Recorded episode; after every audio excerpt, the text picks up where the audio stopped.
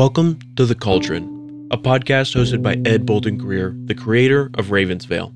In each episode, Ed will have free flowing conversations about horror, life, culture, and personal growth.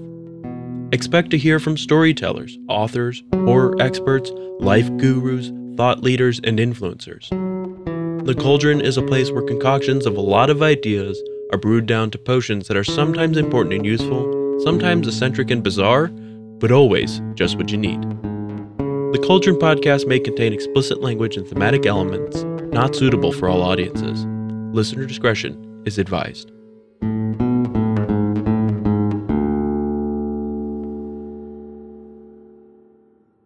Well, hey there, family. This is Jeryd Bolden Greer, executive producer for the Ravens Vail Cauldron. Today's episode is dedicated to my Uncle Tommy from Spartanburg, South Carolina. He's probably the biggest Sasquatch fan we know. He even named his doggo Sasquatch. So, Tommy, this one's for you. Well, hey there, family. Welcome back to another episode of the Ravens Vail Cauldron. I'm your host, Ed Bolden Greer, and my new, well, old, kind of young, I, I don't know. Now he's my permanent co host, Jacob Garner, aka Freddy Cat. Hello, hello, everyone. So, if you've been following us over the last six weeks, uh, you know that Jacob and I have been hosting a series called Jacob's Haunting, aptly named after Mr. Garner here, who was serving then uh, as our series co host. Well, folks, y'all like Jacob so much that last episode we offered Jacob a permanent position as co host of The Cauldron. So, Jacob, what's been going on, man? Snowpocalypse 2024. That's what I've been up to. Oh, my God. Wasn't it terrible? It was. I don't know. Did you guys measure out at your house? Because on the day that it finally stopped coming down pretty consistently, I grabbed a ruler out of my spare closet and it was at 10 and a half inches. Yeah, snow. we had we had in some places 10, 11 inches where like it was just piling up and then eight inches in the front yard where things were moving and you know so, so anywhere from eight to ten inches I mean, it was terrible. And I remember I sent you those videos Yeah. of me busting up the ice trying to get the cars out, right? And those yeah busting them up with a weight Look, okay, I live in an apartment. I don't have a sledgehammer. I have a small hanging hammer that's like two ounces for hanging up picture frames. That was it. So I had to use a 15 pound weight plate. wait hold on back up so you call your hammer that you that's a tool Yeah. okay you call your hammer that you have a hanging hammer Yeah, because I mean, it is, it's a claw hammer and it's made out of metal, but I mean, it's about the size of a phone. It's not very big at all. i think we just call that a hammer Well, whatever. Either way, it was not going to bust up that ice. No, no.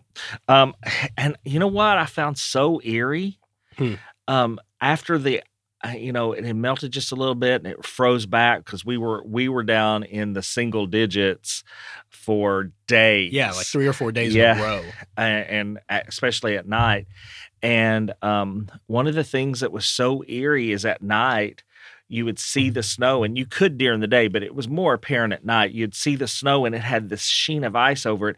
It looked unreal. It looked eerie, like a claymation episode. Oh, yeah. I mean, and it was no joke, by the way. Oh no. Uh embarrassingly, I went out to get Jeryd's water out of the car and um on my way back in, I I took a fall on the ice. I'm telling you, that has been the first question to all of my clients this week since we got back. My very first question is I just want to know, did you slip or fall on some ice? yeah. I want to say 75% of all my clients. They're like, oh, yeah. Oh, yeah. I ate it." everybody was falling everywhere. Um and you know what? I'm I'm going to be a little uh maybe negative here. Okay. Uh, it really it really bothers me when uh, people from the north uh, say, "Well, y'all got that's nothing. We we get that all the time." That's right, you do. You do get that kind of snow all the time, and you all go on to work and go on to school because you have road crews that Oh, yeah. come through and do a fantastic job at clearing the roads. Here in Knoxville, Tennessee, in Knox County, um, not so much. We didn't have the assets, as they called them, to clear all the roads. The primary, secondary, tertiary roads. Uh, they cleared the main highways, the interstates and the the state highways, but the secondary roads. And then if they're not clearing those, and you live on a hill, and there's three, literally, we were chipping up three inches of ice. Oh yeah, yeah. you I was using under that the snow. 15 pound plate, and it looked like I was cracking a coconut with my bare hands. Yep. And I sent you the pictures, man. Yep. The pile of ice that I had digging out my partner's car, my car, and my neighbor's car. Uh, it ended up being almost the height of a city trash can. Yeah, yeah, it was it was bad. In fact, the snow was piling up around our trash cans, and uh, those those are the city trash cans you're talking about. It was piled up uh, almost to the top of them. Oh, it was ridiculous, man. And you know, I felt so bad for my new neighbors that live downstairs from me. Um, they have only lived in America for six months. They're from Marrakesh, Marrakesh, Morocco. Oh, They'd yeah, they've never, seen, snow, snow. in their entire life. I got to show their little kids. They have a three year old and a seven year old boy and a girl. I got to show them how to make snowballs for the first time, and I grabbed some cardboard and we sled down the snow hill. I Oh, mean, we had a blast. I mean, we were stuck in our apartment. Oh yeah, there was no getting out. I mean, you couldn't do anything. That reminds me of a story. Um, I was on a trip once to Vail, Colorado, and uh, with an organization uh, that I was involved in, and my good friend Charlie, she's from uh, Mississippi, down in the uh, Delta in Mississippi, and she'd never seen snow, Oh my god! and she was with us, and it was just like childhood. You know what I'm saying? Oh, it was yeah. like just the memories uh, watching her make her first snowball and things. It was just amazing, and just to I can only imagine uh, seeing kids do that for the first time. Oh man, it was it was so funny. The little girl, uh, she again had never seen snow in her life, and I was talking to them. Their English isn't very good; they're still learning. Yeah, And I said, "So, what do you guys think about the snow? Isn't that cool? You guys have never seen snow before." And that little girl, in only the way a child can, looked at me with these big brown eyes and this huge smile, and she goes, "No, I've never seen snow. Are we gonna die?" Snowpocalypse 2024. Maybe we could have. I know. On this episode, Jacob and I will take a look at a creature that has fascinated and terrified people for centuries the elusive Sasquatch. Now, the Sasquatch is also known as Bigfoot, is a creature of mystery and intrigue. While its existence is the topic of debate, the Sasquatch has undeniably had a significant impact on popular culture and has sparked the curiosity of so many people from so many backgrounds. This episode aims to shed light on the positive aspects of the Sasquatch phenomenon. We'll take a deep dive into the history and mysteries of the creature that has haunted the forests of North America for over 200 years. Well, Ed, speaking of a deep dive, before we really dig into this episode, I thought it would be a really good idea to let people know that Small Raven Media, the production company for Ravens Vail Cauldron, has officially announced the date and location for this year's Appalachian Horror Fest. Appalachian Horror Fest 2024 will take place on a Saturday, uh, October the 12th, at Central Cinema in Knoxville, Tennessee.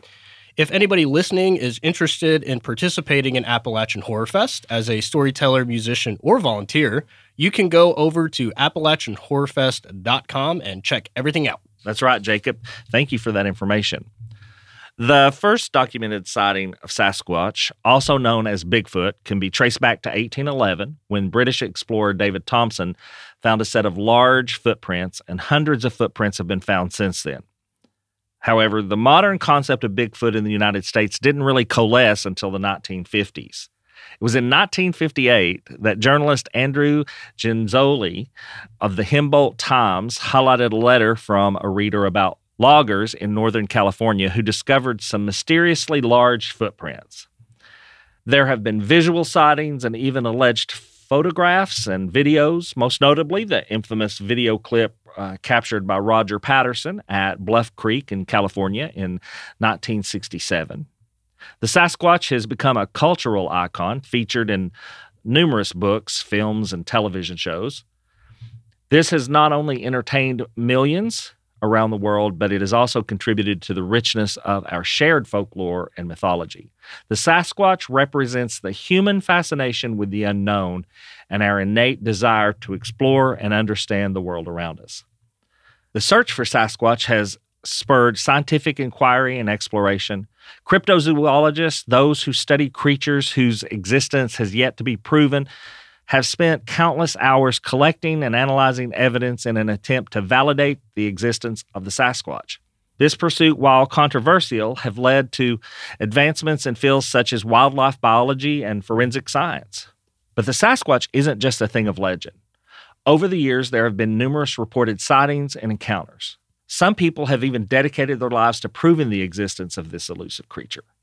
Of course, not everyone is convinced. Skeptics argue that the evidence supporting the existence of the Sasquatch is inconclusive at best. Whether you're a believer or a skeptic, one thing is certain the legend of the Sasquatch continues to captivate our imaginations. It's a reminder of the mysteries that still exist in our world, waiting to be discovered. Hey, Jacob, Uh huh. did you have fun doing your homework this episode? Oh my God, yes. What did you learn about Sasquatch?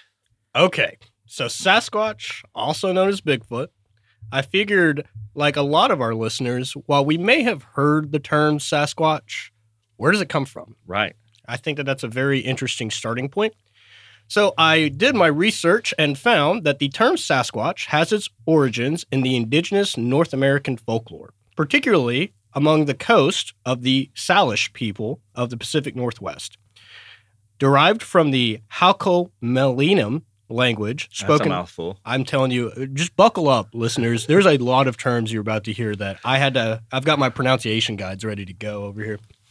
Um, spoken by the Coast Salish, quote Sasquatch is believed to be a combination of the term sesk, meaning wild, and quts, meaning man or beast, giving us what we now call Sasquatch. Okay. The concept of Sasquatch is deeply rooted traditionally through word of mouth, eyewitness accounts, and such, up until the introduction of photography and video came along. But it really started from the indigenous people that lived in the Pacific Northwest, where tales of large, hairy, and elusive humanoid creatures have been passed down, I, I guess, to the children over the campfire, stuff like Mm. that, right? The term gained broader recognition in the mid 20th century as interest in Bigfoot and cryptids grew, leading to widespread use in popular culture to refer to this mysterious ape like creature reported in various sightings and encounters all over America and all over the world. Uh, also in Canada. Oh, yeah. I mean, I guess everybody knows Canada's part of the world, but in my research, I found that there were a lot of sightings in North America and Canada. So, I think it would be a good idea to give a baseline description of a general consensus everybody has of Bigfoot or the Sasquatch. Bigfoot or Sasquatch is typically described as a large and hairy human like mythical creature, alleged by some to inhabit anywhere where there is dark foliage, dense forestry, specifically found in like the Pacific Northwest. Uh, described mainly as a super buff, large, muscular, and bipedal or ape like creature. The descriptions of the hair color kind of range from either black, dark brown, or a dark reddish color. A couple of the descriptions that everybody seems to agree on estimate a height of roughly six to nine feet, with some descriptions having the creature standing as tall as 10 or 15 feet. Yeah, see that just that amazes me. Well, first that I, we haven't seen this creature, you know, with it being as big as it is. But you know, as as a lot of our listeners know, I have a master's degree in anatomy and physiology, so I did a little research, and what I come up with is if if this creature, we're going to assume it's muscular, Yeah, yeah. uh, is 10 to 15 feet tall. That would be between 400 and 820 pounds. Jesus. Yeah, it's just massive. Yeah. Uh, well, Not something I want to run into at night camping. I call him Littlefoot. Yeah. Obviously, there are a whole host of explanations for the Sasquatch or Bigfoot. Uh, the most prominent one is definitely the cryptozoological explanation. A lot of people, ourselves included, view Bigfoot as a cryptid, a creature that is believed to exist based on a lot of eyewitness accounts, but not proven scientifically. Cryptozoologists, experts in this field, there are dedicated people who spend their entire life hunting for Bigfoot. They're kind of Bigfoot experts. They propose that Bigfoot was probably a previously undiscovered primate species. Uh, I'll kind of dig into that later on in the episode. Uh, obviously, the Native American folklore. That's a huge starting point for a lot of Bigfoot mythos. The two prominent uh, Native American groups in the Pacific Northwest that believe in it are the Coast Salish people that we spoke about earlier, as well as the oh lordy, the Ka- Kwa Kwakaka Kwa legends.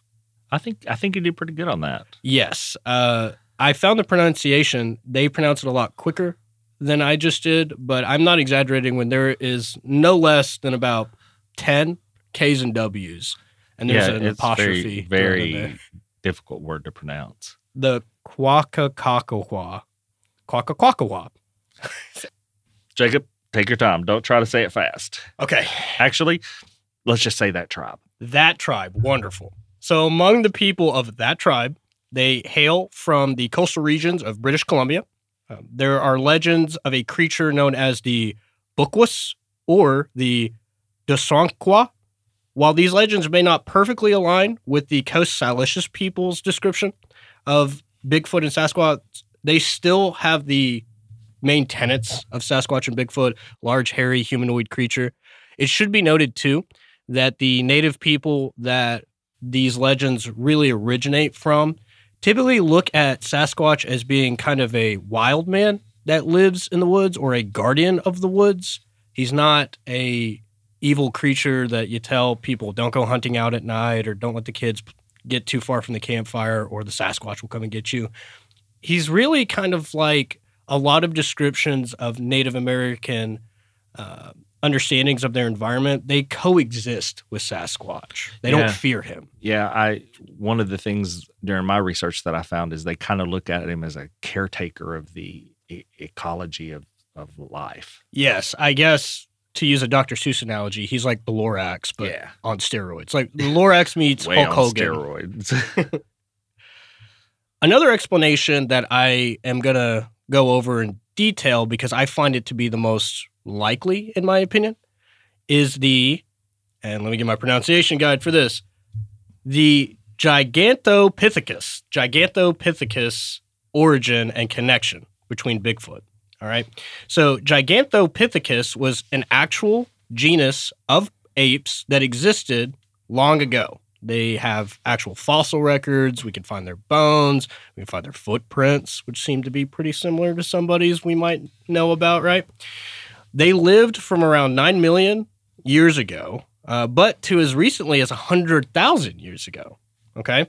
That's pretty recent. That is very recent. Very, very recent, especially when you consider the native people that lived in that area had been around long enough, right? That if they did observe Gigantopithecus in their environment, that's definitely something that your uncle and your great uncle and your great grandfather, they would definitely be telling you stories about this creature that they saw. Okay. While much of its life, the Gigantopithecus, remains speculative due to the limited fossil evidence, but there is some. Scientists have inferred some aspects of its lifestyle based on its anatomy and the environments that it inhabited. I'm going to give a rundown of Gigantopithecus, and I want our listeners to draw the comparison in the descriptions we gave earlier. Gigantopithecus was an enormous ape, bipedal in nature, but could also use its arms and hands to kind of scurry around the ground if it needed to. Some of the fossil records that we have show that the species was reaching heights up to 10 to 12 feet and weighing several hundred pounds. Yeah, I am in my research. Um, Gigantopithecus, uh, based on their uh, fossil tooth measurements, Mhm. and uh, they estimate their height and weight to be about three meters, or about nine point eight at the low end uh, feet. Uh, and that puts them right at 440 pounds up to 660 pounds. So that falls right into what we were talking about earlier. Oh yeah, and you know some of the fossil records that I found, they they identified that they weren't fully grown. Like some of them were juveniles or female. So a male Gigantopithecus may have been more than likely way larger, especially like an alpha male. Yeah. you know. Also, it should be noted that Gigantopithecus's size was definitely a deterrent to any would-be predators. I can see that. I, I wouldn't want to. That includes us. Yeah, I I wouldn't. Like I said earlier, I wouldn't want to run up on something like that in the dark. Absolutely not. The diet of Gigantopithecus, as we look at its dental records and what we can find in its fossils as well, basically believe that the Gigantopithecus was primarily a herbivore. Analysis of its teeth and jaws indicated a diet that consisted of tough vegetation, such as bamboo. Its large molars and thick enamel suggests an adaptation to processing fibrous plant material. But it definitely had fangs, uh, canines and stuff. So it's also believed that Gigantopithecus would eat fish, small creatures that it could catch or kill with its bare hands. The Gigantopithecus, unlike most of our ancestors, it didn't develop a lot of, I guess you would know, the prefrontal cortex or whatever we have that's a lot stronger Right. uh, than other primates. It isn't believed that Gigantopithecus had the intelligence to develop any sort of like spears to hunt with. They would estimate at best it threw rocks and probably just beat things to death with its hands. Again, if it's this absolute unit of a creature, beating something to death was not difficult for it, I'm sure. Right. So, uh, Gigantopithecus didn't have the capability intellectually to create tools, No. uh, from what I understand, or uh, but may have evolved into something that would, maybe even a Sasquatch that could play the saxophone. the habitat of Gigantopithecus is thought to mainly be in dense, dense forested environments. All right, particularly in what is now Southeast Asia, the presence of bamboo in its diet suggests that it lived in those areas where it could clearly be in huge abundance. Again, if this creature is several hundreds of pounds, it's eating a bunch of bamboo, kind of like a like a panda. It's probably eating all day long, Oh yeah, foraging. for sure probably is. The thing about why I bring up Gigantopithecus is that even though a lot of its fossil records indicate that it lived in what we now understand as Asia, there was a connecting land bridge to North America that existed right where Alaska kind of reaches into Russia. That used to be solid ice. And a lot of uh, anthropologists basically speculate that a lot of our ancestors that now live in North America walked over this land bridge as they followed migratory prey like deer and birds and stuff like that. Obviously, Gigantopithecus, in a search for food to keep itself going, more than likely also made the journey into North America through this land bridge. Hence, why we now observe a lot of Bigfoot and Sasquatch sightings in the Pacific Northwest. That's where it would have walked to, essentially. The behavior of Gigantopithecus again, speculation uh, that a lot of these uh, scientists and uh, archaeologists and whatever, what have you, basically determine is that due to its large size, it more than likely had a relatively slow and deliberate way of moving, uh, sauntering or a really relaxed gait. Again, this thing had no natural predators. You wouldn't see this thing running. It had no reason to run. It's been suggested that it was more than likely a solitary animal, or at best lived in small uh, family groups where it would be the leader. Maybe it would have a partner or two and a couple of offspring. There aren't massive herds. I don't know what the plural of Sasquatch would be. Sasquatchy? Sa- sas- I don't know. Sasquatch eye. Sasquatchy? Let's just say multiple Sasquatch. multiple Sasquatch. There we go. But the absence of natural predators of its size and the availability of an herbivorous diet obviously contributed to its less than aggressive behavior. It wouldn't do like, uh, I think the best way I've heard description of Gigantopithecus, if it ever interacted with our early ancestors, must have been very similar to a black bear. Now, a black bear is very terrifying due to its size. It's a very strong creature, but it's more curious than anything. Mhm. And it wouldn't really attack a group of humans in order to get to its food, you know? Right. We're not its food source. Exactly. In fact, uh, I heard a study that said that black bears typically only attack humans when they fear fear for their cubs. Oh yeah, yeah, and I'm sure uh, Gigantopithecus had that same primal instinct to do that as well. Now, I will go over an account of Gigantopithecus being aggressive towards humans, but they're very sparse. Any records I find of that. But Gigantopithecus is now an extinct creature, allegedly. All right. Allegedly. Its extinction was under some circumstances that are not entirely clear. If anybody has spent any amount of time looking into prehistoric or uh, you know older creatures that go back hundreds of thousands, if not millions of years, it's really hard to pinpoint exactly why they just stopped existing. Obviously, the very first theory is climate change. That as the climate changed, it led to habitat loss and shifts in the vegetation. Obviously, if Gigantopithecus has to eat a bunch of bamboo, the climate changing and it not being very abundant to it would cause a severe extinction event.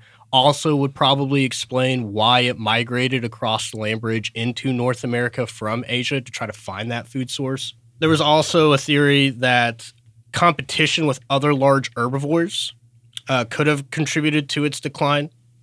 While scientists can make educated hypotheses about Gigantopithecus's life based on its anatomy and the environments that we find the records of it being in, much of its behavior, social structure, and daily activities remain unknown. We don't know what Gigantopithecus was doing for fun throughout the day. Uh, but we now have a bunch of eyewitness accounts and a lot of footage and stuff like that to kind of show maybe this is how it would have survived back in the day during its heyday, the golden age of Gigantopithecus. But you've also got some other fun theories to explain Sasquatch. You know me. There's the interdimensional or kind of extraterrestrial component to Sasquatch. There was a really fun theory that I found online that suggested that uh, Sasquatch was a bioengineered creature that was dropped off by extraterrestrial life just to see if maybe it could be the dominant primate eventually.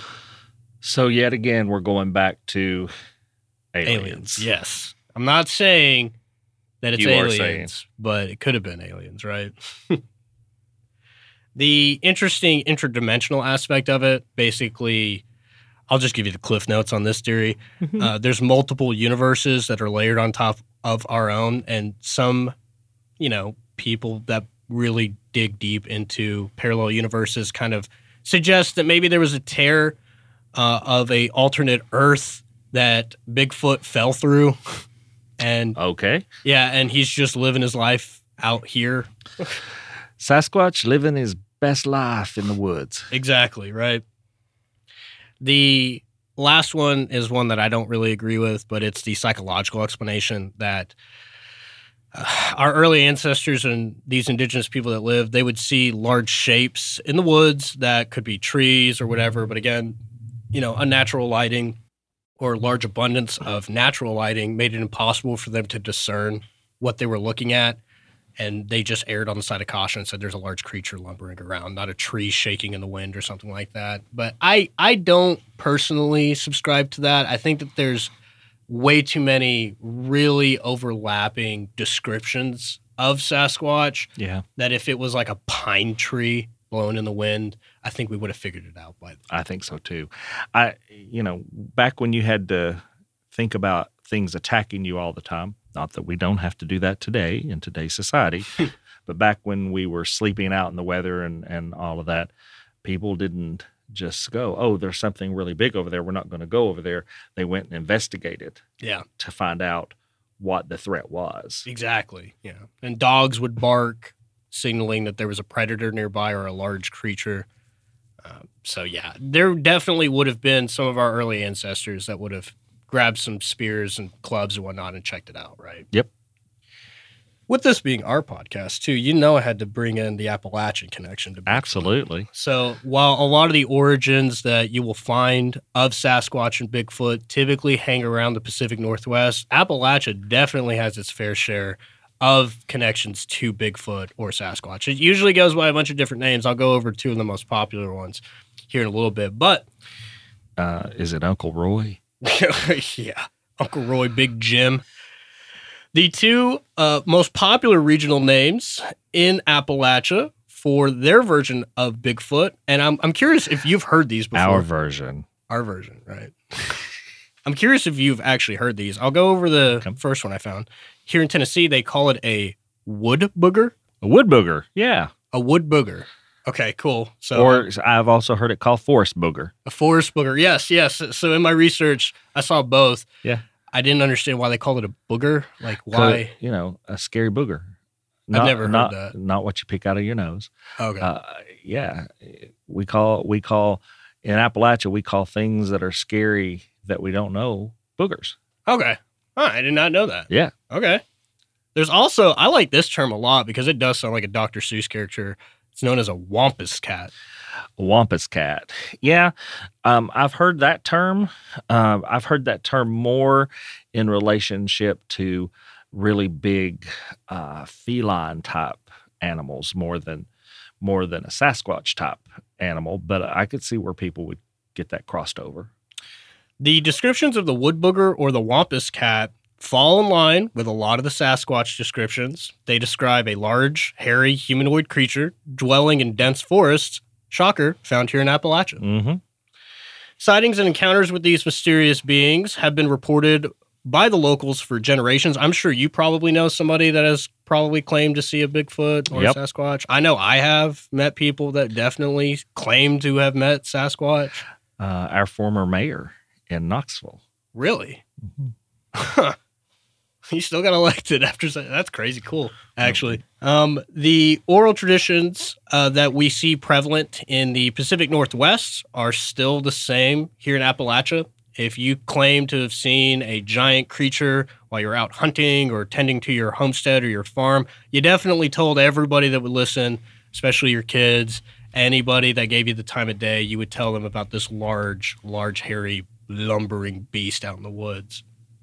Obviously, with the large and expansive forestry and mountain region, as well as the numerous amount of caves that we've touched on in previous episodes, that kind of leads more credence to the idea that a creature like a Sasquatch could live in Appalachia and remain relatively undisturbed and undetected. But I thought it would be fun uh, to list the similarities of Gigantopithecus's environment in Asia and Appalachia because there's a lot more in common than you would lead yourself to believe. Now, obviously, the cultures are extremely different, but the regions, the landscape, both regions have extensive mountain ranges. We have the Appalachian Mountain Range here in North America, obviously, but the mountain systems in Asia, such as the Himalayas and the Altai Mountains, contribute to the rugged and diverse landscape, making it very remote where most human settlements can't go to. Also, for anybody that obviously has probably heard of the Yeti, they also uh, suspect that it is a offshoot of Gigantopithecus that lived out there. Okay. The Appalachian region also experiences a humid continental climate with four distinct seasons uh, that we all have, especially the cold winters that we just experienced, but with warm summers where bamboo can grow and thrive pretty pretty good actually. I've actually walked around like in Maryville, which is a town close by to Knoxville. They have a beautiful greenway. And I was walking by one day and I thought, wow, why do they have all this fake bamboo planted here? But no, the climate in East Tennessee is actually really, Really good, for good for bamboo. With the dense amount of forests that are in the area, that leads to an explosion of biodiversity. So, both of these areas, uh, Appalachia and Southeast Asia, exhibit rich biodiversity due to the different amounts of climate and humidity in the areas that these creatures are supposed to thrive and survive. The presence of a variety of wildlife also leads credence to the idea that a creature like Gigantopithecus could thrive in these areas as well. Uh, we have a lot of different creatures here in Appalachia that range in very different sizes. We've got you know raccoons and possums, but we also have black bears. We also have large deer, creatures that it's clear that a large herbivore could grow, could survive, and get to a pretty significant size, relatively undisturbed by everybody else. And the final crossover similarity that I found between these two regions obviously, when you have a large mountain range, you also have really good river systems and watersheds. Here in Appalachia, we obviously have stuff like the Tennessee River, the Mississippi River. Uh, there's a couple of rivers up north that run down. In Asia, you have the Yangtze, the Ganges, and the Mekong Delta. So I bring up all of these similarities to highlight how if Gigantopithecus moved and migrated from Asia, it would find itself very comfortable here in the Pacific Northwest and Appalachia as it chased more of a food source. I also think that as human settlements and development started to really come into the Pacific Northwest with like logging and a bunch of prospector towns, that it would force itself to get a little bit further, get some more distance from them. Yeah, I don't think it would want to be around us. No, no, not at all. I thought it would be really fun to go over some descriptions of the two Appalachian versions of Sasquatch, the Wampus Cat. I'll start with him first, but then I'll talk about the tree booger, forest booger guy. okay. The Wampus Cat is described in a lot of different ways, most of it eyewitness accounts, but it's described as a large, fearsome creature with a mix of feline and humanoid features. It's been reported to be both bipedal and quadrupedal, uh, depending on how quickly it's trying to move or navigate a treacherous environment like rocks or a cliff face or something like that. But a lot of them also describe it as having kind of like a cat like face with cat like ears. Uh, I guess some unfortunate souls are close enough to it, described it as having pretty large teeth and sharp claws. Generally, its size being larger than the average bobcat or mountain lion caused a lot of double takes. And I'm sure somebody that saw it said that just that's not a normal creature that we normally right. see, you know. The Wampus cat is said to inhabit remote and wooded areas, usually near caves, as it would probably drag its prey and obviously have shelter. Uh, the Appalachian mountain region, I mean, just you can't throw a, a rock without landing in a cave in some of these areas. So the Wampus cat, clearly, if it didn't want to be found, would not be found. Okay. One fun thing that I found about the Wampus cat was its ability to allegedly shapeshift. Okay. So, some Native American tribes in the area that describe the Wampus cat say, again, that it's kind of a guardian of the forest, that it tries to maintain the natural order of things in its environment, that it can take different forms of some of the creatures that you would typically see in the area.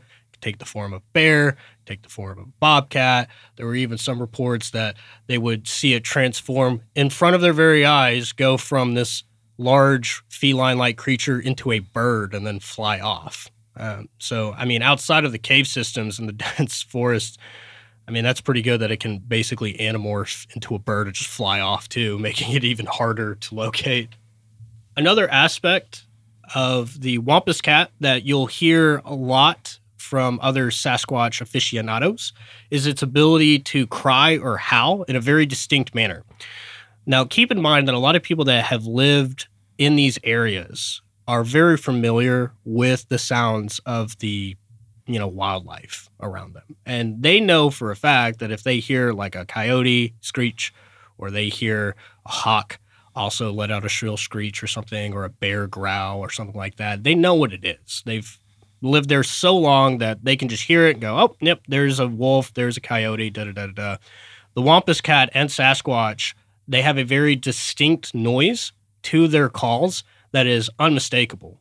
In the show notes, I found probably the most popular video I could find on YouTube of a gentleman recording the sound. He, yeah, yeah. Uh, I I listened to it at night like an idiot. It, it's creepy, man. I mean, it's super it creepy. Uh, I I highly encourage anybody that's interested in listening to these noises to go ahead and uh, watch that video. So that's the Wampus cat. I guess now I'll go over the wood booger. So the fun thing about the information that I was able to dig up on the wood booger, it was also known as the Wundawasa or the Boojum. I tried looking into where the origins of the term Wundawasa come from because it sounds really cool, like a Native American type of origin. It kind of seems like it was a fake term that somebody came up with and it sounded native and it gave it a little bit more credence. I couldn't really find any tribes that referred to something as a Wundawasa, but it sounds cool. It sounds right? cool. I don't know where Boojum comes from. It sounds like Creole or something. That sounds kind of weird. Yeah. Uh, but it was a creature that was found typically around uh, West Virginia. Okay, so not only does West Virginia get the Mothman, there's a lot of weird creatures noted around there. Maybe maybe they're talking about uh, Mothman. Yeah, I know, right? This is where he differs from the Mothman, though. The wood booger is mainly described as having a thick, shaggy, matted coat of fur and a stocky and muscular build. It the size of its feet was very prominent. It was something that a lot of people noticed first too, to say, "Golly, look at the size of the paws and the feet on that thing." Right? Again, humanoid and ape-like in appearance. The size and height of the wood booger vary, but it's generally being portrayed as around seven, eight feet tall, definitely taller than the average human. The coloration of it was a dark brown or a black, similar to a bear. Mm-hmm. Okay. Helping it blend into the forested environments where it was said to kind of dwell. This is something I thought was really cool and a similar uh, characteristic with the Mothman is that it said that in most of the accounts of the wood booger sightings that it had glowing eyes. Very luminescent features that if you were panning a flashlight or the moonlight would hit it in a certain way this creature being so large you could definitely see its eyes staring back at you in the darkness of the woods. That seems pretty ugh, not cool.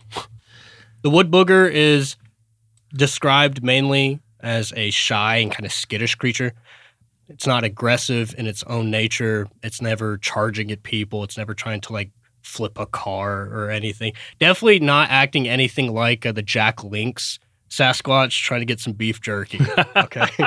Which I saw so many clips. If you could go back and watch those commercials, they're Yeah, hilarious. they were everywhere when I was doing my research. Typically, the wood booger, if you confront it, or like a lot of people in this area would do, they shoot their shotgun up in the air to scare it. It runs off immediately. It doesn't want any part to do with that. Okay. Also, yelling and making yourself known, banging pots and pans, that also scares it off. Uh, the habitat, the habitat. The habitat more than likely contributed to the matted, shaggy fur that the woodburger is said to have. It's clearly running through forests where there's branches and you know trees that it's bumping up against, so it doesn't need to get scraped or cut. A lot of people that claim to find evidence of the wood booger see tufts of its fur stuck in tree bark or on a broken branch as it was running through the woods. Similar to the wampus cat, it has a very distinct shrill noise that it kind of does. It sounds almost like from the audio that I found, it sounds like a like a redneck almost. I don't it sounds like somebody hooping and hollering. Yeah. Um, the other thing that we really haven't touched on a lot or at all is that sometimes it's described both the wampus cat, the the forest or the wood booger, and Sasquatch are often described as skunk apes. Skunk apes, yes. Yeah. That was another thing that I saw. Yeah. Yeah, the skunk apes uh, just from my own uh, childhood growing up when we were teenagers in the Loudon, right? We'd, In we'd the Loudon. we would have bonfires and stuff, Yep. you know. And I remember there was a there was a girl named Megan who had lived in Loudon her entire life, and she had the idea, let's tell scary stories or something like that. And Well, what else do you do around a fire, campfire?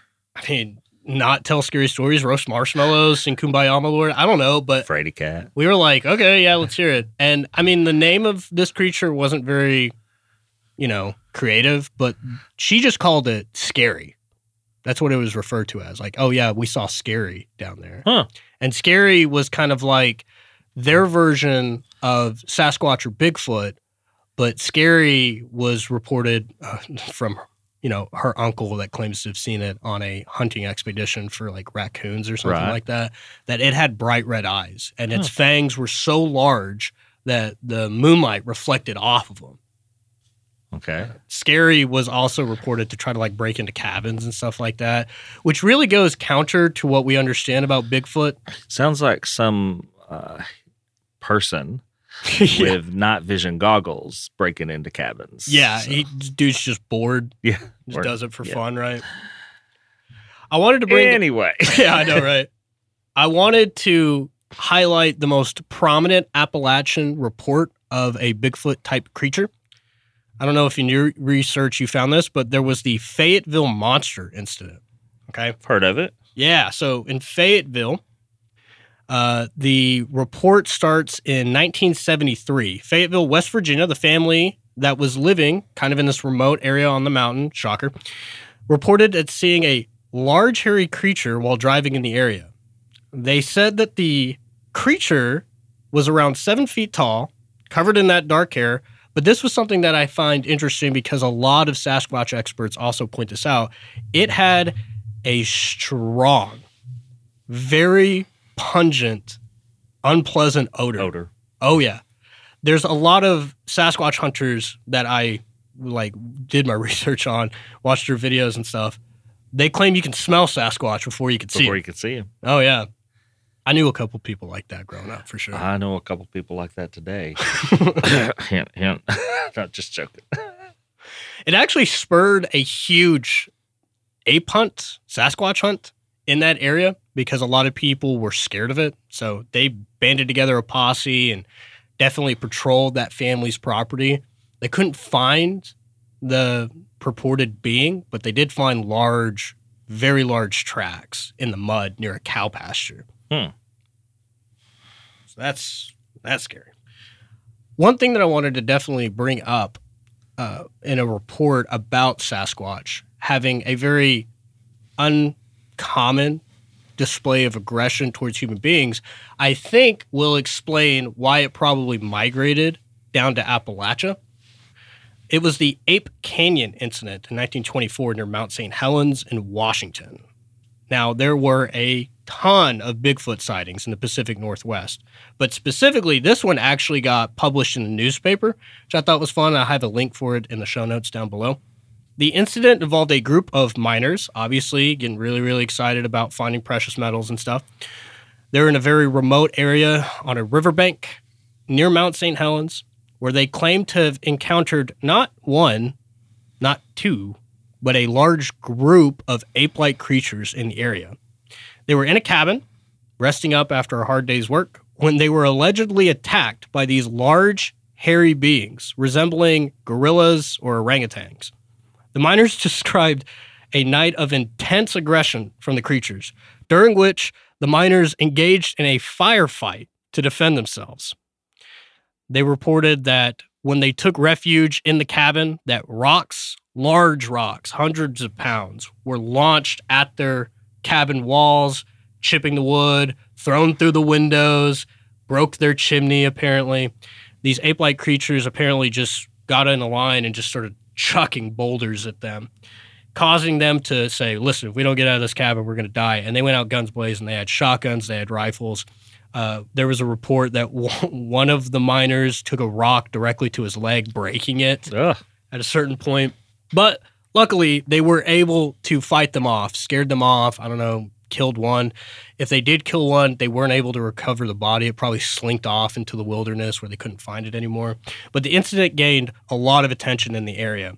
Now, there are some skeptics that are basically saying, oh, the miners came up with this because they didn't want anybody else getting around their precious metal encampment that they had.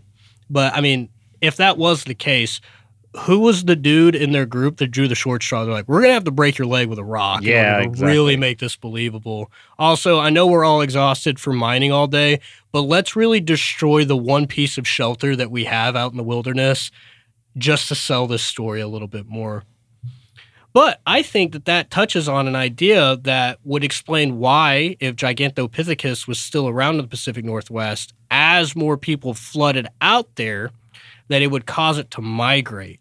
And it would migrate in an area in a map that I found. It would go more up north, kind of like through the Dakotas and stuff like that, then down into the woods of Illinois, where it then eventually would have found its home right here in Appalachia. Right. I in, in in my mind's eye, I see Sasquatch needing lots of open land, Oh, yeah. lots of wood covered open land. Oh yeah, yeah. I think that we don't learn from our mistakes as human beings tend to do. So while these miners and loggers were then disrupting the natural environment and the home for Gigantopithecus in the Pacific Northwest, we immediately started doing that here in Appalachia. Not only were we doing a lot of logging in this area, but obviously a bunch of mining also took place. This would also cause a huge disruption to the local ecosystem. So even if Gigantopithecus eventually made its way down to Appalachia, I would tend to believe some of the ideas that led to its extinction that as its environment changed, it just eventually died off either due to lack of a like safe environment with a good stable food source and then also possibly inbreeding. As it gets scattered amongst the country it can't find suitable mates and then it just eventually died off essentially. Or evolved or it evolved into like some of the guys i roll with at the gym i would be remiss if i didn't bring up possibly the most popular footage we have of sasquatch allegedly and that is the Patterson Gimlin film. Yep. I'm sure everybody listening that has any interest in this whatsoever has seen this footage. It's kind of a grainy footage of a riverbank, and like there's a forest line behind them and a log. And you see the guy as he steadies his camera. You see a very large creature, like we've described earlier, lumbering and swinging its arms, and then it turns and looks. And this is actually, if you've ever seen bumper stickers of Bigfoot kind of sauntering and walking. It's, it's based the icon. Exactly. It's based off of this man's film. Uh, also, it should be noted too that the Bigfoot that they claim to have seen was described as a female, which is why it was a little bit smaller in size. It was around six or seven and a half feet, is what they kind of said it was. And while that definitely is significantly smaller than some of the descriptions we have of Gigantopithecus, the suggestion is the Patterson Gimlin film is of a young female Gigantopithecus. Yep. Um, it, I think it's also uh, important to note that there are all kinds of uh, groups throughout the United States that that uh, search for uh, the uh, Sasquatch or Bigfoot. Uh, really close to us, up in Marion, North Carolina, there's the uh, Western North Carolina Bigfoot Festival Ooh. that will take place this year on Saturday, May 18th. Um, and if you're interested, you can go to marionbigfootfestival.com. Uh, we'll put that in the episode notes as well uh, to get more information about that. It happens in about 114 days. Ooh. Well, it's cool that you brought up other organizations too, because uh, listed in the show notes below, I've got a couple of really cool resources that I ended up using, and you can spend a good afternoon just going over some of these. But the Bigfoot Field Researchers Organization, or the BFRO, it has a com- comprehensive database of reported Bigfoot sightings and investigations. And something that's really fun that if you pull it up, you can see in relation to where you live, has anybody reported seeing Bigfoot? just super super fun. That's super fun. There's also uh, another organization that anybody wants to check it out. Super super useful. Uh, the North American Wood Ape Conservancy, uh, the NAWAC. It's a conservation project similar to like those conservation groups you would say, or you would see that would say something like, "We got to protect this really unique type of bird or fish that lives in this area. Don't build a dam." But it's actually protectors of Bigfoot. Bigfoot. Well, so I mean, when they propose like a pipeline or new forestry projects or an oil drilling area anywhere, they are part of the hundreds, if not thousands, of groups that then petition the government say you can't. Now, they don't get as much airtime as the other groups when they talk about we got to protect the wood apes or the Sasquatch, but they still exist and they have a lobbying group, believe it or not. Yeah. And that's basically all the information that I have on Sasquatch or Bigfoot. But Ed, like, whether you're a believer or a skeptic, there is no denying the positive footprint that Sasquatch has left on our society. Oh my God. Really? Oh, yeah. Pun fully intended. Jacob, your final thoughts on Sasquatch? So I figured it would be fun to basically tie in another cryptid that has very similar origin stories and theories surrounding it the Loch Ness Monster. There's the theory that the Loch Ness Monster is some sort of ancient creature that still lives amongst us today due to its remote location. So maybe there were a few living members of Gigantopithecus in a herd or tribe that lived in North America before the widespread expansion of the United States as we pushed ourselves out west. But as the increased presence of people in those remote areas grew, their habitat having to change negatively affected their life, and these creatures packed up and hit the road and then just scattered amongst themselves. I definitely believe, I definitely believe that Bigfoot is real or was real. I believe that he was a genus of apes, Gigantopithecus. There is concrete evidence that that creature existed. I'm sure that he existed here in North America too. Well, Jacob, in the quiet whispers of the forest, in the hushed tales around the campfire, the legend of Sasquatch has found a home. The elusive creature, a symbol of mystery and intrigue, has captivated our collective imaginations, not because of its physical presence necessarily, but because of what it represents in our hearts. The Sasquatch is more than just a creature of folklore.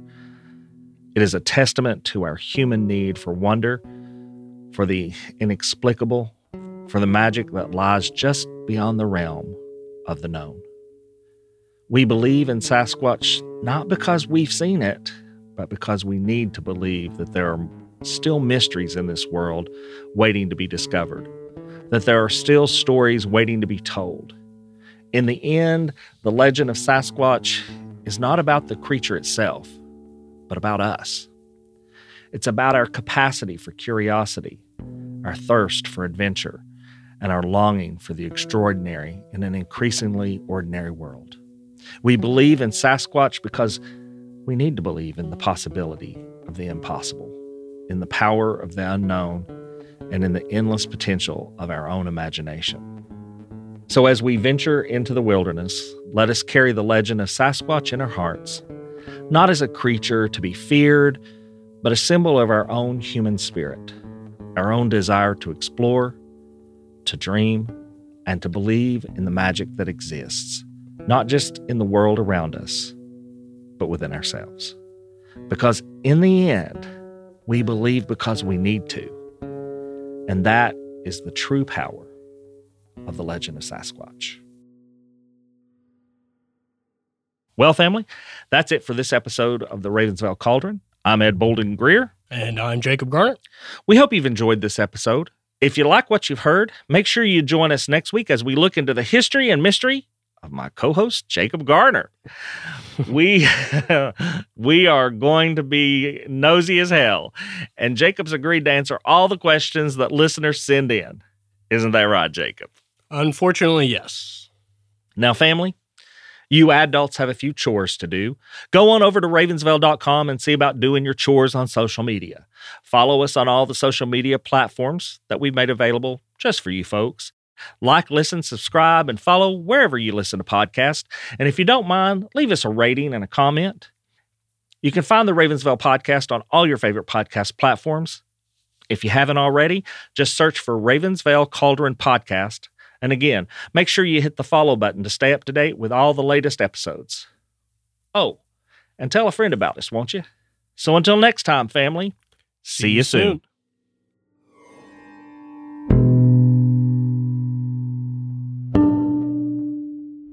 The Cauldron is a production of Small Raven Media.